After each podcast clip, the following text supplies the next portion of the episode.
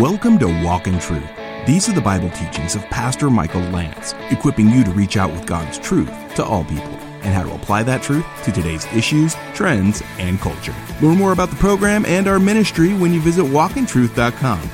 Now here's Pastor Michael's teaching in Matthew 9, 18 through 26, called Turning to the King.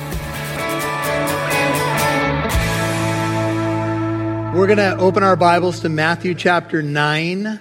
Turning to the King is the title of the message. Before we jump in, I want to give you a quick update. In 2015, we opened this building uh, because we outgrew a previous location at the corner of Lincoln and Ontario.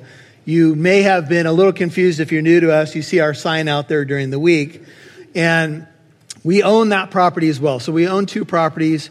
Right now, that property is being leased to two churches and a school and they're doing some great ministry there. And one of those churches wants to buy that property, and it's called New Day Christian Fellowship. So they're trying to figure all that out.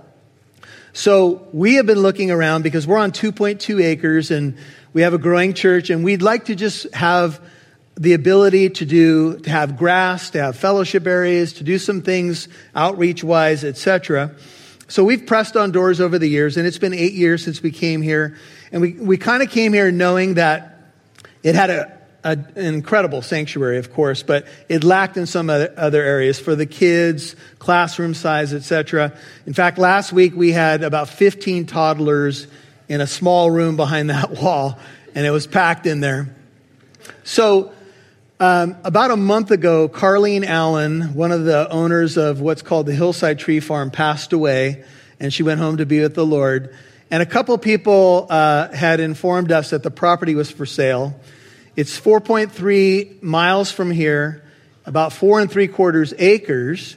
And anyway, I, I called the realtor and I just said, hey, uh, we're a church. We have a lot of history at the farm. When we were in a business park many years ago, probably about 20 years ago, we met the Allens and they opened up their property to us. And a lot of us uh, are here who were part of that. If, if you're not familiar with the Hillside Tree Farm, they do the craft fair there two times a year, and they have these bomb molasses cookies.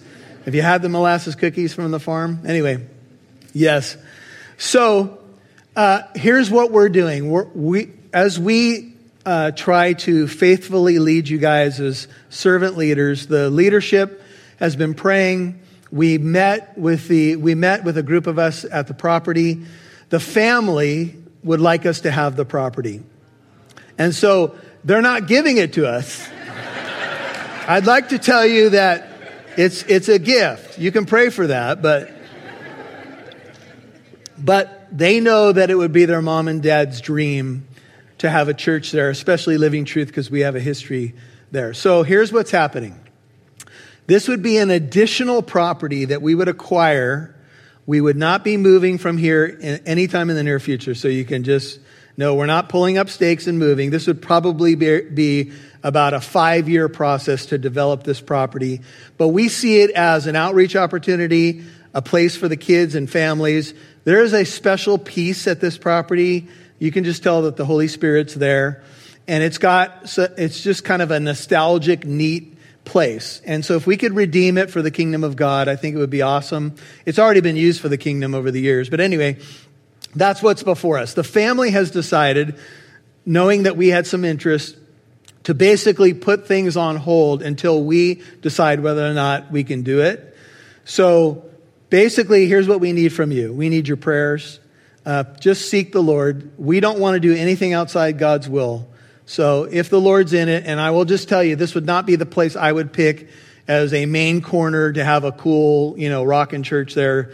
But if the Lord's in it, the Lord's in it. It's got the space that we need, and we could do some really cool things with it. So we'll just see what happens. I will give you an update as soon as I know something. All I'm asking you to do is pray. If you decide you want to give towards the possibility, that would be awesome. You guys know how we operate. We, we are not pressuring anybody to do anything beyond what the Lord leads you to do. But please pray. And then if it gets a little bit closer and it looks like something we could add to our ministry, then we'll do that and we'll let you know what's going on. And I, I do see that it would be a project for the next several years that we would do together. There's a lot of work to be done uh, if we do acquire the property. So, anyway, would you just take a moment to pray with me? Father, thank you for this wonderful congregation. We have so much history, many of us together, uh, decades really, 25 years for me and my family in this community, serving and, and watching you do miracles through your providential hand. And we just lay this before you, Lord. Your will be done on earth as it is in heaven. We know if it's your will, it will happen. And we're gonna, we're just gonna seek you together, Lord. And we thank you for all you are doing through this fellowship, for the fact that you've allowed us really to reach the world with the gospel from this location. And wherever you lead us, Lord, we are going to continue to do what you've called us to do. Thank you for this family of believers. Thank you for some time in the Word of God as we turn our attention to hear what the Spirit would say to the church. Open our ears, soften our hearts, speak to us, and help us to obey you. In Jesus' name, all God's people said, Amen. Turning to the King is the message. We're moving through the Gospel of Matthew. We normally stand for the reading of God's word, so if you could stand to your feet if you're able. Matthew 9, we're reading verses 18 through 26. Matthew 9, 18. While Jesus was saying these things to them, a synagogue official came and bowed down before him and said, My daughter has just died. Come and lay your hand on her and she will live. Matthew 9, 19. Jesus got up and began to follow him, and so did his disciples. And a woman who had been suffering from a hemorrhage for 12 years came up behind him and touched the fringe of his cloak. For she was saying to herself, If I only touch his garment, I will get well. But Jesus, turning and seeing her, said, Daughter, take courage. Your faith has made you well. And at once the woman was made well. And when Jesus came into the official's house and saw the flute players and the crowd in noisy disorder, he said, Leave, for the girl has not died, but is asleep. And they began laughing at him. 25. But when the crowd had been sent out, he entered and took her by the hand, and the girl got up. And this news spread throughout all the land. Amen. You can have a seat. Thank you, Father, for your holy word. Turning to the king. Matthew 9, 18 through 26. So, as we read the gospel accounts and we think about the message to us, this is a very famous account in the Gospels. If you've been around the Bible any length of time, you're probably familiar with it. The Synoptic Gospels, Matthew, Mark, and Luke, all intertwine the stories in the same way. But Mark and Luke give us much more detail than Matthew does. And we actually have a variation here in the story. Matthew says that Jairus says the daughter has died. Mark and Luke say she's on the, at the point of death. How do we make sense of such a variation in the story? I've said to you that eyewitness testimonies often can vary, and people can pick up the story at different points in the story. And that's what Matthew is actually doing. He has an abridged version of the story, much more truncated, not as long as Mark and Luke in terms of the detail. And so I think that's how we make sense of this, that Matthew is picking up the story when the, the word uh, of her death has come to Jesus and to Jairus, and it's kind of truncated, so I think that's one way that we can understand it. But as you think about these two stories, you think about uh, a synagogue leader. We find out that it's his 12 year old daughter. Luke tells us it's his only daughter and she's at the verge of death, and then she ends up passing away in the story. That's extremely painful. And then we have a woman, and a woman, this woman has a hemorrhage of blood. She either has a menstrual issue that uh, just doesn't go away. Some scholars believe that maybe she has a tumor on her uterus. But whatever the case is, she's constantly bleeding. Whatever you may think about The Chosen, that series that has come out, and I know some controversy has surrounded it, I would just encourage you to do your homework and listen to the original sources before you come to any hard conclusions on it. But they depicted this story, and I thought they did a good job with it. And they, they showed the misery of the woman. They showed how she was kind of, uh, you know, um, an outcast in society and how she would just bleed all of a sudden. And it was very inconvenient to say the least and embarrassing. Maybe the closest parallel I could think of is some of you deal with bloody noses and you know that your nose can bleed in an instant and you know, it's inconvenient and it can be embarrassing and some of you have those issues, but, but that's nothing near what she was going through. In fact, in the Mosaic law, there were certain guidelines for women. Remember, this is Old Testament law, but this is what it said that a woman, when she was menstruating, she was unclean for seven days after that. And so there was a, a, period where she had to kind of just isolate herself and not be able to go into worship and stuff like that. And she also could not have intimate relations with her husband during that time when she was going through that. This is Old Testament law. So um, that would probably exclude her from places of worship because she was bleeding all the time. Her husband couldn't be intimate with her according to the law, therefore, her husband likely divorced her. So, this is a woman that's not only uh, having a tough time in terms of uh, inexplicable suffering that's gone on and on, but it's affected her and how people see her and where she can go and where she can't go. And this has been going on for 12 years, and Mark tells us that she spent all her money on doctors. Uh, I'll, I'll, just say another practical application is some of you have had a family member, perhaps you, go through a medical crisis. And if you didn't have all the insurance in place or, you know, things are unpredictable, maybe you spent all that you saved on doctors. That was this lady. But she had no cure. The key word in the New American Standard is she was suffering on and on and on and on. And then there's two stories of suffering because there's a dad whose little girl is about to die and she's only 12 years old. Now, what's interesting to think about as students of the Bible is that there's a sublayer to this text, and many of Jesus' miracles are also spiritual parables. They have a deeper message to them, if you will. Think about the, what's going on. You'll hear more from Pastor Michael in a moment. Pastor Michael invites you to watch our recent A Step Closer series with guest speaker Red Pen Logic's Tim Barnett. Believe it or not, if you have doubts and questions about your Christian faith, you're not alone. The recent deconstruction movement phenomenon has a number of Christians rethinking what parts of the Bible they identify with. But is the movement simply about having doubts? If deconstruction is just about asking questions, I'm just asking questions, I'm, I'm going through some doubts, then declaring war on it would be wrong and actually unbiblical. But if deconstruction is about leading people away from historic Christianity, then declaring war on it is completely appropriate and biblical. Pastor Michael invites you to watch our recent A Step Closer series with guest speaker Red Pen Logic's Tim Barnett. Download the free Walk in Truth app available in your App Store today. You can also listen to the first part of this conversation when you listen to Walk in Truth on your favorite podcast app. We'd love to see who's listening, so please connect with us on Facebook or Instagram. Just do a search for Walk in Truth Show. Now, back to Pastor Michael Lantz right here on Walk in Truth. So, this is a woman that's not only uh, having a tough time in terms of uh, inexplicable suffering that's gone on and on, but it's affected her and how people see her and where she can go and where she can't go.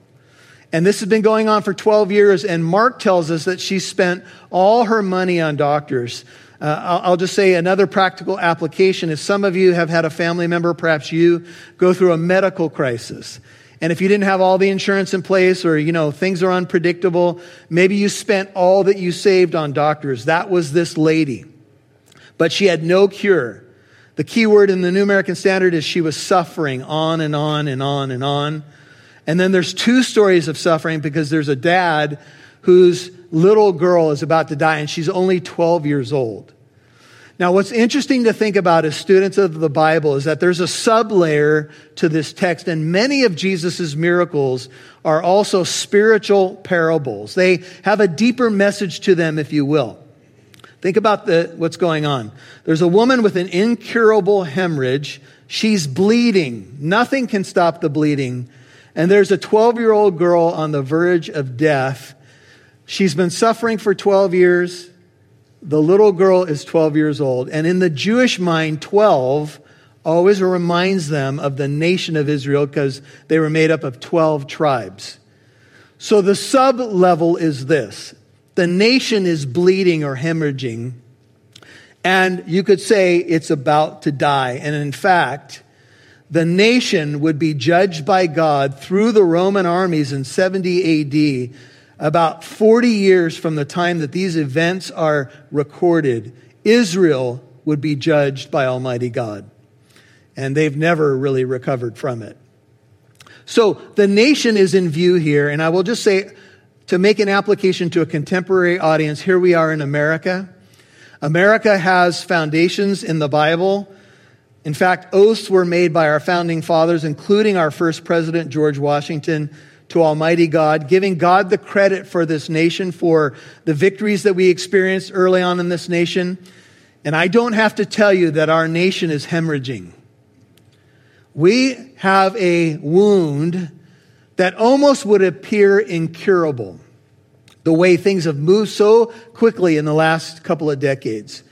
And God said to Israel through Jeremiah, You have an incurable wound. And God said basically, I've wounded you and I will heal you. If you will simply reach out the hand of faith to me. And we're going to watch the woman with the flow of blood say to herself, If I can only touch the fringe of his garment, I will be made well. And there's salvation language here because the word for made well in Greek is one word, sozo, and it means to be saved. It's the only place where a physical healing is spiritual salvation language is used. Think about the picture now. Here, here's something else. Early on in Matthew 9, if you take a peek at verse 3, Jesus heals a paralytic. And he says something shocking to him. He says, look at uh, actually verse 2. They brought to Jesus a paralyzed uh, man laying on a bed. Seeing their faith, Jesus said to the paralytic, Take courage, son. Your sins are forgiven. Now, I'm going to continue to walk out this sub picture just for a second. In Exodus 4:22, God said, "Israel is my son." and told Moses to tell Pharaoh, Let my son go, because Israel is my firstborn.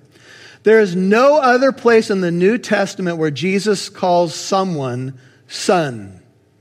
And there's no other place in the New Testament other than the parallel accounts of, the, of these accounts where Jesus calls someone my daughter or daughter. Now, I don't have daughters. I raised three sons with my beautiful wife here, but we have an adopted daughter now, Natalie. She's our daughter in law. And we're about to have a wedding in our family, and we're going to get another daughter in law, and her name is Sawyer Lee. And both these ladies are amazing ladies. And we have a granddaughter now, and her name, if you remember the Peanuts cartoon, is Melody. Melody. Some of you that'll ring a bell. Some of you it means absolutely nothing. That's okay. Never mind. I, am not going to give you the detail. but here's, here's the point. I want you to see the spiritual picture. My son, your sins are forgiven. My daughter, your faith has made you well. Israel is my son and my daughter.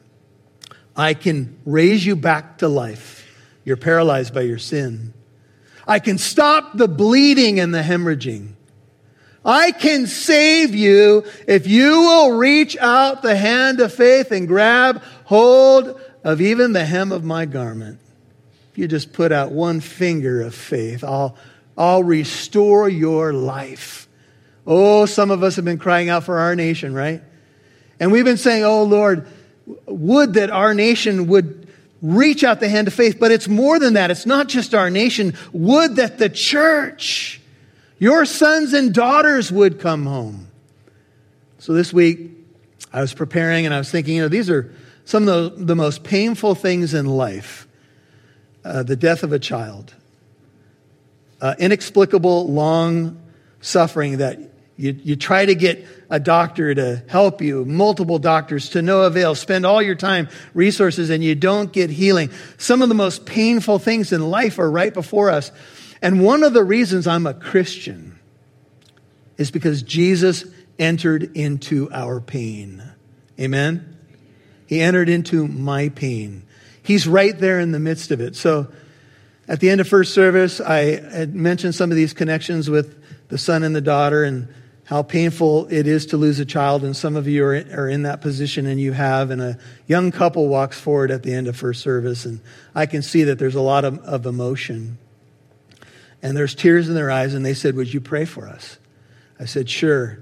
I said, uh, What's going on? Well, the, the, the mom said that on Mother's Day, so about a month ago, she had a daughter prematurely at six months pregnant, and it was a stillbirth, and they lost her. And they said that ever since that happened on Mother's Day, and they lost their, their daughter, it's caused them to come back to church. And they've been here about four Sundays in a row since then. And they both gave me permission to share this, and he's in the military. And basically, they said this that through this tragedy, as, as hard as it is, and they ask for prayer and they need God's comfort, it has drawn them back to the Lord. And I'll just say this that I don't understand all the whys of the pain and suffering in the world and the losses, and I'm not going to try to tell you that I do understand it. But I do know that there's moments in life where Jesus becomes the only place we can turn. And we're going to watch a synagogue leader and a woman reach out the hand of faith and really in desperation. And Jesus is going to do what only Jesus can do, and that is heal what seems to be incurable. In fact, he's going to say to the woman with the flow of blood after she's healed, Your faith has saved you. Your faith has healed you. And if we're going to find healing in our nation, if we're going to find healing in the church in our nation, we're going to have to restore biblical faith in the Messiah. You've been listening to Turning to the King, Part 1 on Walk in Truth. That was Pastor Michael's teaching in Matthew chapter 9, verses 18 through 26. If you missed any part of today's program, Walk in Truth is on Apple Podcast, iHeartRadio, Spotify, and many more podcast apps. Listen for free to Pastor Michael's teachings in more books of the Bible. We appreciate our Walk in Truth financial partners. You contribute to our ministry, broadcast, and podcast. As a thank you for your support, we've created the Walk in Truth app. If you'd like to become a Walk in Truth partner, any amount is appreciated. You can now give on the Walk in Truth app or visit walkintruth.com. Now here's Pastor Michael with the final word. As you think about this topic of turning to the king, you might be wondering, we're in a political season in our country. The Iowa caucuses just occurred, uh, choosing a, a Republican candidate. And some people are saying, you know, we're going to find our answers in the right candidate. We're going to find our answers in this or that. Some people are very politically uh, minded. Other people are sick of it. There's criticism and critiques seemingly no matter what you do. And, and so as a citizen of a particular country, in this case, the United States of America, but a citizen of the kingdom of God, and that's what our whole uh, teaching's been about in the book of Matthew. How do I navigate such issues?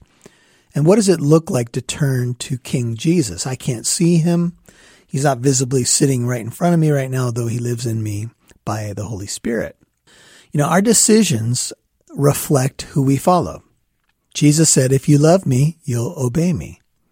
So when a nation turns to the King of Kings, it's going to come out in our behavior. When a family or an individual turns to the King of Kings, it will come out in our behavior. But you might be thinking on a practical level, we do live in a constitutional republic. I do have a chance to vote coming up in um, at the end of this year. What do I do? Well, I would just say this. If, if Jesus is your ultimate king, if your allegiance is to the kingdom of God, then you act upon as best you can what's closest to the values of the kingdom, simply put. But this story about Jairus and his daughter and about the woman with the flow of blood is about individual decisions, but they do represent in some ways corporate decisions as well. And I would just say this.